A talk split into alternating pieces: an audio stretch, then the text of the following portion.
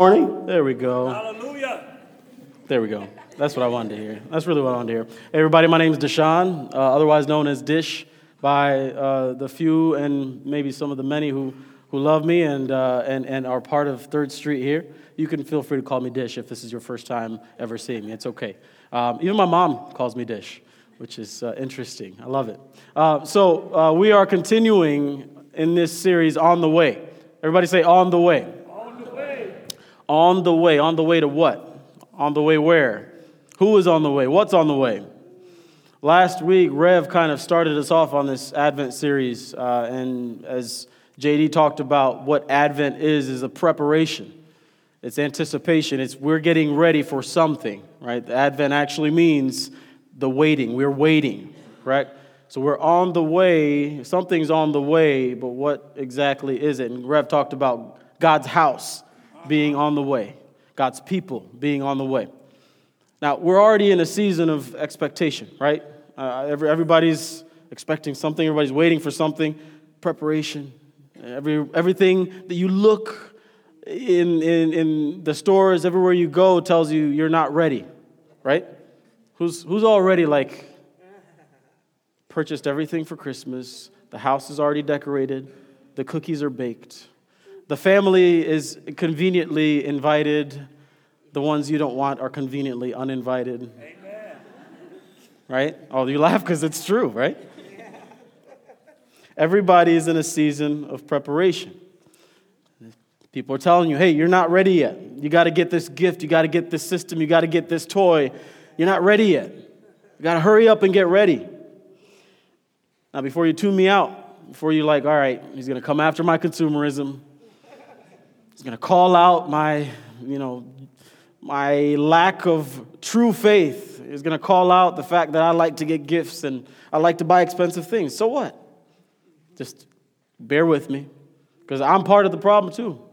I too have uh, forgotten. If there is there children in the room that might have the elf on the shelf destroyed? No.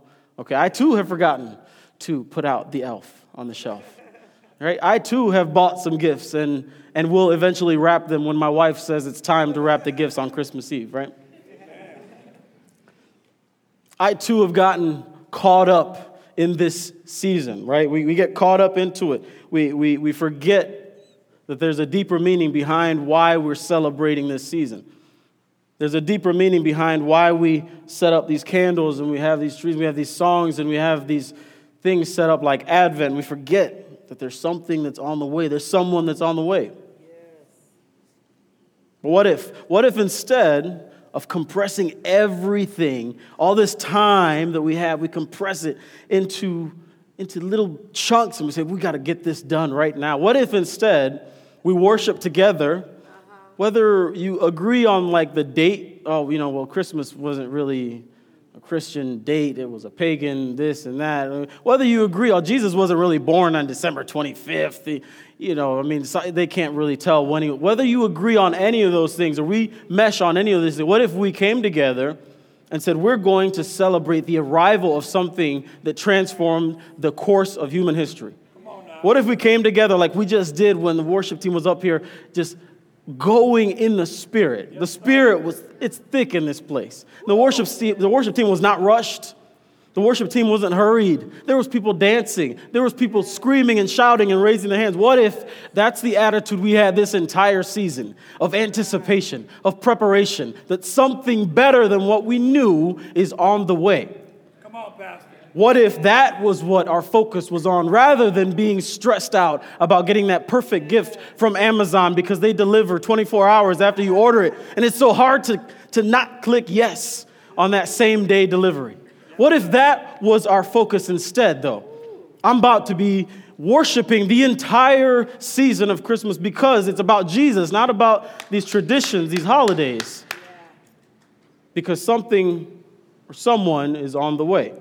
Everybody say, on the way. Now, if you're here today and you're not sure about any of this, you, you've just happened to come here because somebody invited you or you were curious and you're like, I'm not sure about this Jesus thing. I'm, I'm really not sure if this is what's in it for me. Or maybe you've been a believer and you're, and you know, I've been thinking about it and reading. I hear these things in the culture and I'm being told that, man, some of it might not be true, or I'm not, I can't put my hope in it, or, you know, well, maybe God's, you know, he's, he's outside of these constraints of the Bible. You know, we, we can't really know. Maybe that's where you are and your faith is a little shaky. I want you to keep listening because the Holy Spirit's at work here. Clearly, the Holy Spirit's already here. We don't have to invite him here, he's already here. We need to prepare our hearts to be ready to receive what he has for us because the Savior is on the way. Something better is on the way.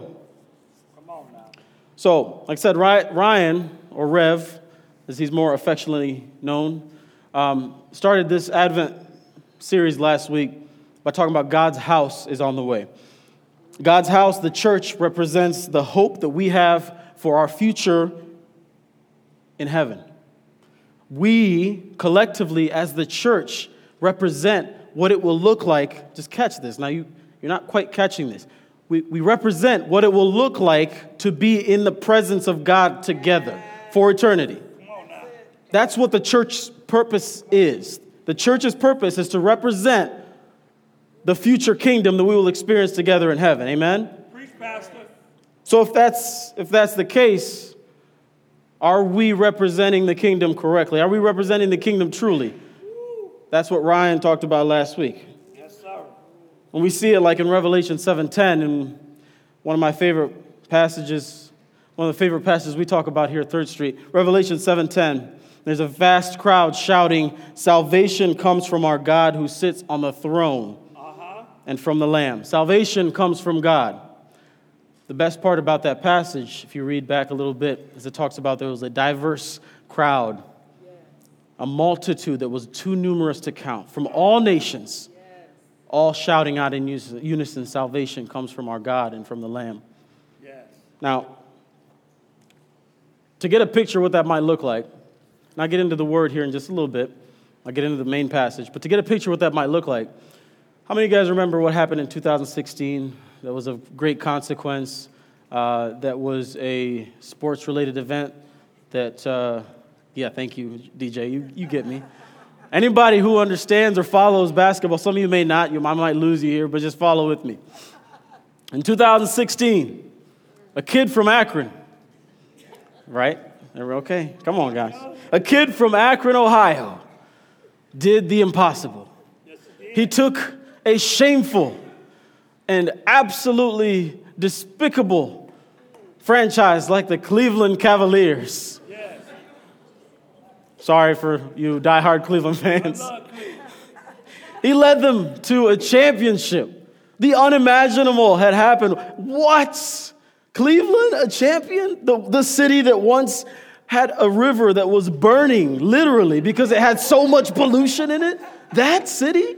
Champions? What? That's not fair. It's true. It's just fact. Look it up. A community that had once seen some of the worst and most embarrassing statistics when it came to poverty, crime, economic disparity was lifted up to the status Yes. of city of champions. Now, after that championship, after that run, there was a parade that was held in the city, downtown Cleveland. Show of hands, who, who happened to go to that parade? Okay, so you know what I'm you know what I'm about to get to. There was this parade that happened in the city, and it was amazing. And what me being the responsible employee that I am, I went to my boss. I said, Hey, Karen, listen. And she already knew what I was going to say before I even said it. She's like, Deshaun, just go ahead and take the day. Praise God. Thank you, Karen. You're a real one, Karen. Thank you. I was able to convince my boss to take the day off, and we went up there, and I went with my brothers in law, and my, my father-in-law had to drop us off because you could not get into the city. There was buses that were shuttling people in because the city was completely packed. There was no way you could get in or out. We actually saw people trying to get to work and be frustrated, turn around and go home because there was, well, what am I doing? I'm just going home. It was too packed. There was too many people. There was old, there was young, there was black, there was white, there was Latino, there was Asian, there was people from all nations in the city, packed, celebrating. Yes. Old, young, babies. Yes, even babies. Against the better judgment, people brought babies in strollers trying to get through this crowd. Who does that? A true champion, somebody who's a true fan does that, and also an irresponsible parent. it was absolute pandemonium. And when the champions came through, ooh, we waited for like three hours in this one spot. It was farther along in the parade route than, you know, the smart people who went to the beginning. Then they could just go home before the crowds. We went to the end thinking it would be more fun, but the crowds, the crowds were wild. And, and when, the, when, the, when the cars came through, they had to move people out of the streets. J.R. Smith was standing there with his shirt off like he always was. And the, the place went nuts. People were taking selfies there was people lifting their kids up to see the champions. There was constant celebration the whole way down, even after they passed and went on. The crowds followed them into the square. Now, if you're not a sports fan, you don't, you're like, what? Who? I, that doesn't make sense, but catch this. When I was in that crowd, after that, I, I thought back to this passage in Revelation 7:10. And I thought about what it would look like. Is, is that maybe just a slice? Are we, we're missing the point, but is that a slice of what it will look like when we are in the presence of the Savior, when the Savior returns, when He comes back, and, and there's old and there's young and there's, there's, there's babies, yes, even babies there. And we're worshiping and we're lifting children up to say, Look at the Savior. Look at Him. He's right there. Let's worship Him. That's what I'm talking about. That's good stuff. Is that maybe what we're waiting for? Yes. Is that maybe what we get to experience? Now, the funny thing is, after that championship parade, you all know what happened. The king, the savior, moved on to sunnier cities. And he's ruling a different kingdom, and he's trying to bring a championship somewhere else. And guess what happened to the city of champions? They're like dead last in the east, and the poverty and the crime and the disparity and, and the discord has not really been altered that much. You see, this was something that was a temporary championship. This was a temporary elevation. This was a glimpse of maybe what it's like to be a true champion, right? Amen. But when we experience the Savior, the true champion, the King who returns in fullness at the end of all time, there will not be any more poverty. There will not be any more discord. There will not be any more going back to being the loser again. There is only elevation forever eternal. You preach it. So when I'm saying the Savior is on the way, I need somebody to feel me that the Savior is on the way. Hallelujah. Hallelujah. So today, how many of you know that you need a Savior? You first got to know that you need a Savior to really have any impact for the Savior being on the way. The Savior's on the way. Well, I don't really think I need a Savior, so He can come. I don't really care. Do you need a Savior? Somebody say, I need a Savior. I need a Savior. Everybody can say it. It's okay. You don't have to be shy. Somebody say, I need a Savior. I need a Savior. I need a Savior. Whether you believe it or not, the fact is, God is actively pursuing you. God is at, whether you believe in God or not, God believes in you and He's pursuing you. And He wants you to be a part of that multitude too vast to count, eternally worshiping Him. And He wants to rescue you from the daily consequences of your sin, daily, and the eternal consequences of your sin. It's not just about, man, I really got to get through this season. Yes, Jesus is, is about that. The Savior wants to rescue you from that, but He wants to rescue you from the eternal consequences of your sin. So, some 2,000 years ago, how did this all start? Some 2,000 years ago, a Jewish baby was born to a mid teen woman, unmarried, engaged to be married, and her fiance freaking out because that was a socially, you just don't do that. You were banished from the community. Born to this couple that was perplexed, unsure of what was going to happen next. Didn't mean to rhyme, that was really good. Born in this likely, what was likely a dark cave. Right? We, we see these nativity scenes, and the fact of the matter is, what was a manger was really more like a cave. It was hollowed out. And then they, they carved out these troughs for the animals to come and feed and drink. And so that's where we see our Savior, the Messiah who's on the way, coming into the world. That's how he enters into this reality. That's how he enters into the world. It was not an entrance that was fit for a king, but guess what? God does not, he is not constrained by our expectations. God is not constrained by your expectations. Amen. When we say the Savior is on the way, I'm sure you have a picture in your mind of what that looks like, whether it's from the Left Behind series, rebuke that. Talk to me later if you have questions. Or if it's from your own imaginings of what that looks like when Jesus comes to be with us we have some agenda or some vision. And Ryan talked about this last week. It's not about our agenda, it's about believing and trusting in what God has for us and then walking in that faith. Come on now. So when I say the Savior is on the way, I need you to get rid of whatever agenda you have. And I need you to just trust and believe when He says, I'm on the way, I'm, I'm coming.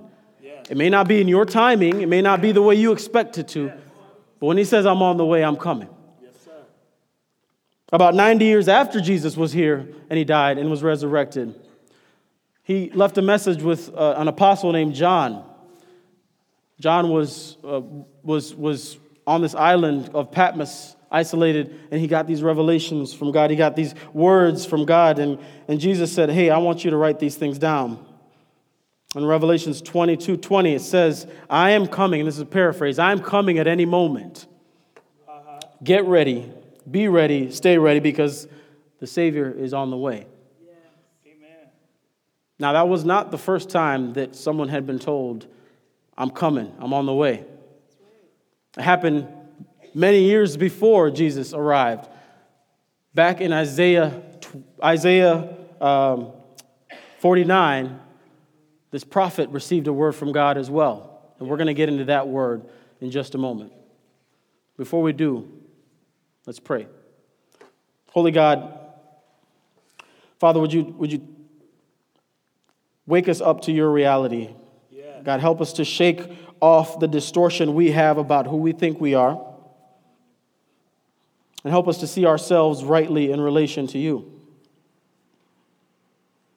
Help us to call on the name of your Son, Jesus. And Jesus, we pray that you would save us. Help us to know that we need a Savior. Holy Spirit, would you reveal to us in your words how we should respond? God, would you increase in this place and help us to decrease? Amen. Amen. I got to move. If you have your Bible with you, please turn to Isaiah 49, verse 1.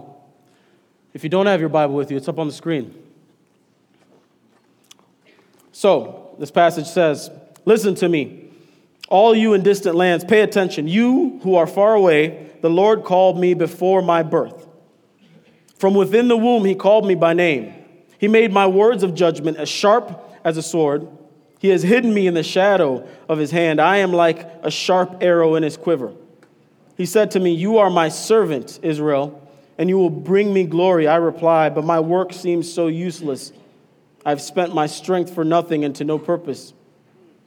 Yet I leave it all in the Lord's hands. I trust God for my reward. Yes. And now the Lord speaks. Listen here. The one who formed me in my mother's womb to be his servant, who commissioned me to bring Israel back to him. The Lord has honored me, and my God has given me strength. He says, You will do more than restore the people of Israel to me. I will make you a light to the Gentiles, and you will bring my salvation to the ends of the earth. Yes, sir. Okay, so what does this all mean? Isaiah was a prophet. In the time of the prophets, the prophets of Israel were not, they don't get the shine that they, they really should get, and they definitely didn't get it in their own time. The prophets were isolated. They sat really by themselves, and they were abrasive, and they were passionate, and they said these words that didn't make people feel so great about themselves because they challenged what people were doing. They challenged how people were living. And so when Isaiah writes these words, when Isaiah has these prophetic words given to him, they are speaking to the reality of the Israelites at the time. The Israelites had been beat up, they had been attacked, they had been taken captive, they had been essentially like what Cleveland had been. They had been last, they had been embarrassed. And so Isaiah writes these words to a nation that is seeking a Savior. They want salvation. Do you need salvation today? Are you in a place where you're seeking, I just need a Savior today? Isaiah writes these words to them, and the fact is, his name means the Lord is salvation. So it's only appropriate that through Isaiah we would get these words that are about salvation. Isaiah is basically saying the Savior is on the way. See, scholars have studied Isaiah's writings here, and they say that Jesus or the Messiah is actually speaking through Isaiah in this passage. And there's some discussion about where is he speaking and when is he speaking and what does this mean. But Isaiah wrote in a very poetic language and with much imagery. But the words that he wrote match up with the prophecies, with, with the way that Jesus fulfilled the prophecies. And so they say that Jesus is speaking through Isaiah in these words. And these words reveal the authority that Jesus had just with his words. He didn't need a sword, he didn't need a weapon. They reveal the authority that he had. They reveal that his purpose was already set apart by God before he was even on earth. Before he was even a fetus in the womb of Mary, God's purpose for him, for Jesus, had already been established this far back. They reveal that God had a plan not just for the people of Israel, but for the whole world, for the multitude, the vast multitude, many nations that the Israelites themselves couldn't even imagine. They reveal God's purpose through Jesus. It was a great mystery at the time, and people didn't get it. And I feel like right now we're living within a great mystery and we don't quite get it. We're living in the tension of what theologians call the already but not yet. Everybody say already but not yet. Already. What does that mean? What are you trying to do? Don't stop this wordplay. Just tell me what you're saying already. This means that we're living in the time after Jesus uh-huh. arrived on earth, uh-huh. lived, yeah.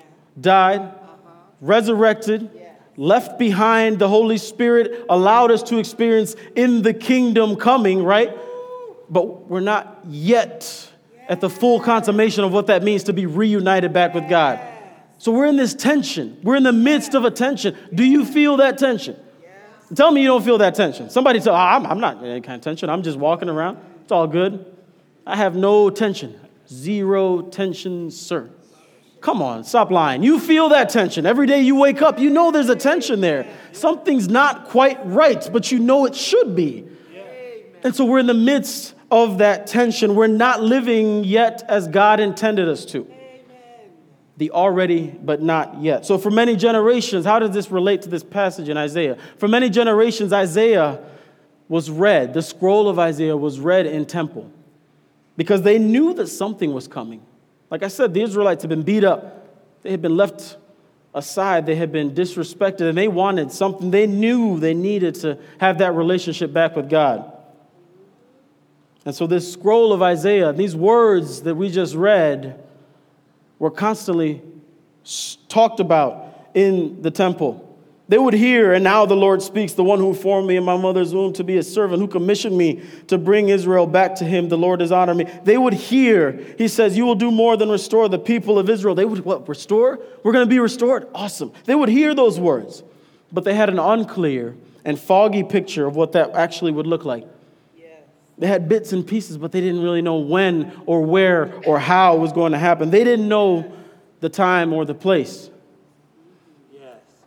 Some 700 years after Isaiah wrote these words is when Jesus was born. Amen. 700 years in the temple reading these words. The, the priests droning on, and the Lord Mm, like I'm droning on sometimes. Like you're hearing these words, but they're not really connecting because you can't fathom what the reality will actually be. And 700 years later, Jesus is born. And then guess what? Something amazing happens. All of Israel's restored and renewed, and we all ride off in the sunset, and it's all restored, right? That's how the story goes. Nope.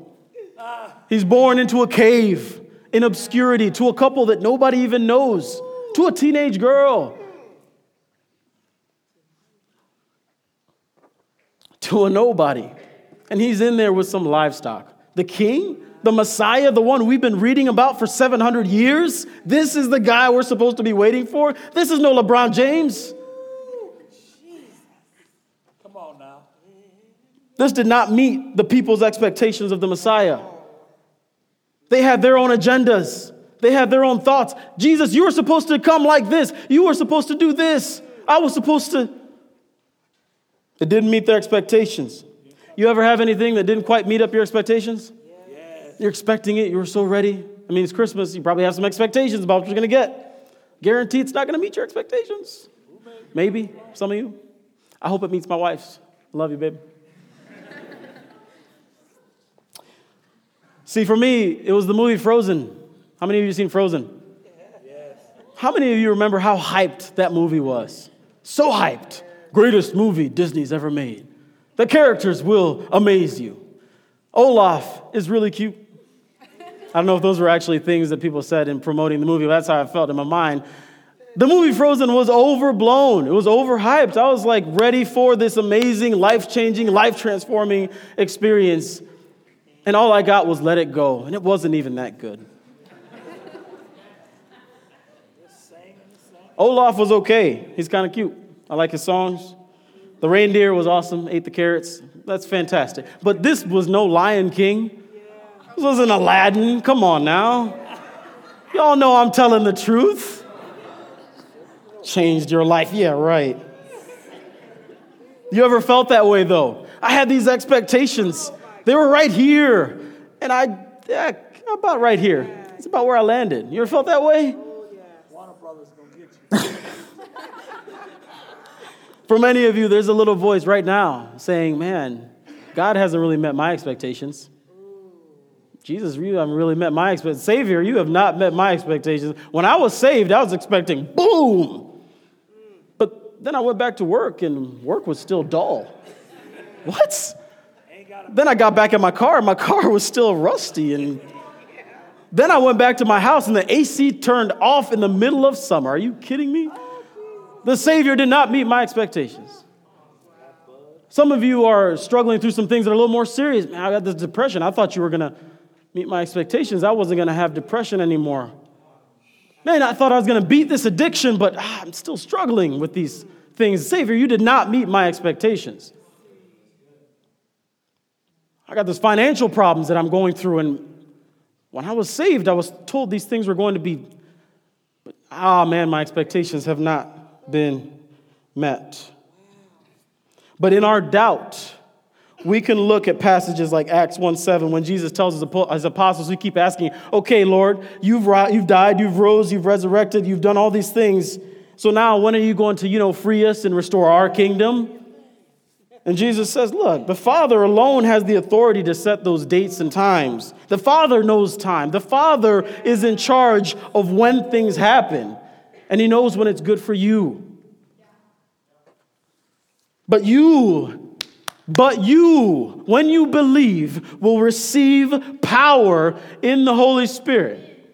You will receive power when the Holy Spirit falls on you, and you will be my witnesses. That's what He says. That's what He promises.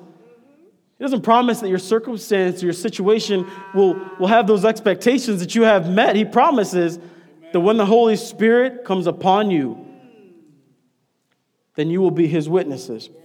You'll tell people about him everywhere. Your life will reflect the kingdom now.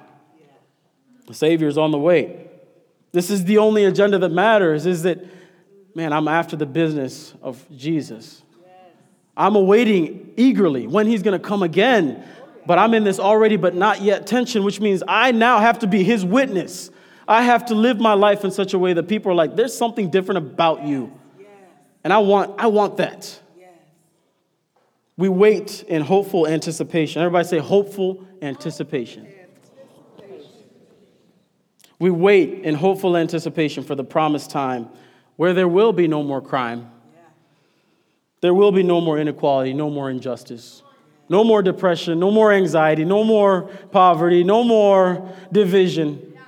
There will only be life and life eternal. There will only be worship and glory to God in the highest. Hallelujah. We wait in hopeful anticipation for a time when there will be a renewal of old things. Yes.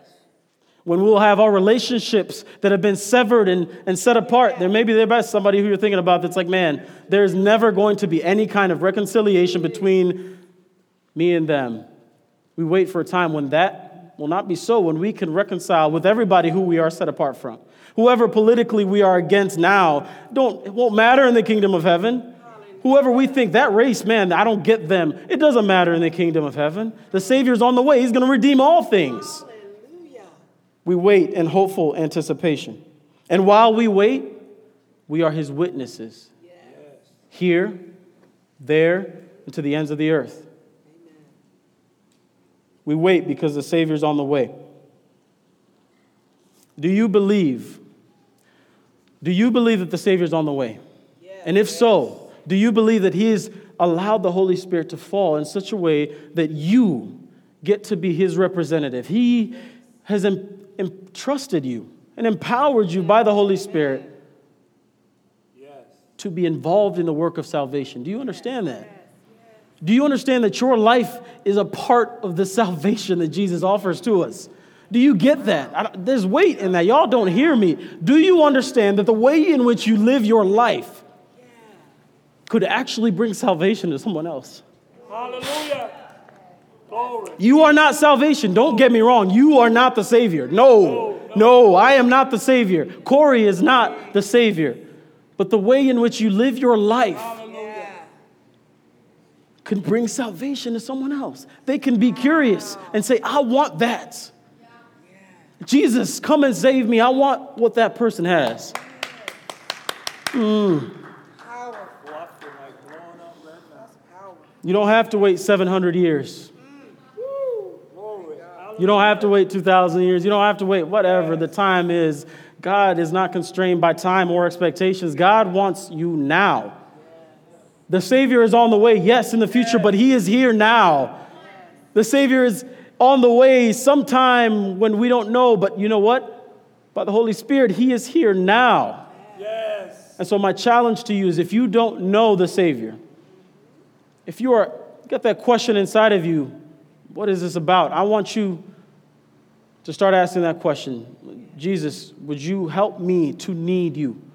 Jesus, would you save me? And if you say, you know what, I've been walking with Jesus. I've already saved, I already got saved back at church camp, which is where every good Christian gets saved, right?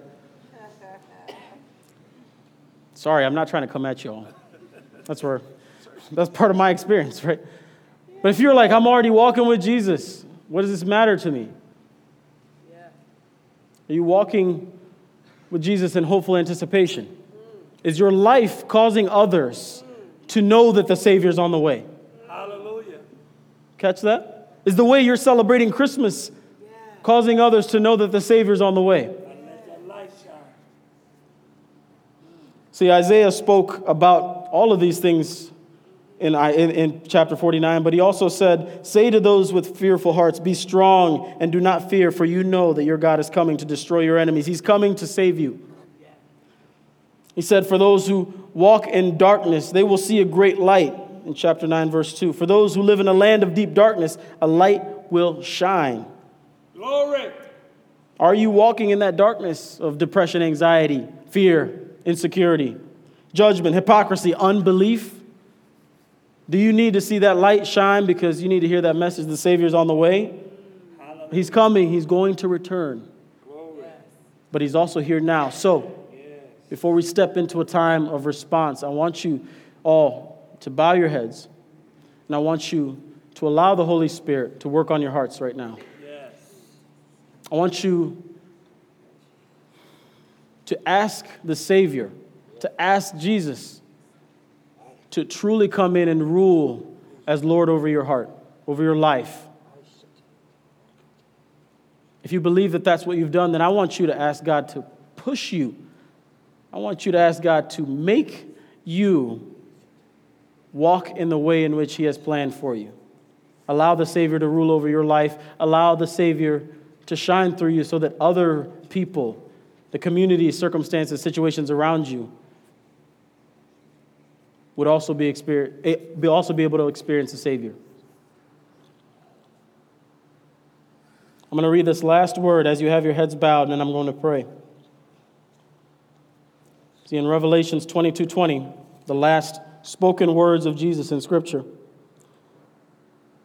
It says, He is the faithful witness to all these things. He who is the faithful witness to all these things says, Yes, I am coming soon. And we say, Amen, come, Lord Jesus. Then he says, May the grace of the Lord Jesus be with God's holy people.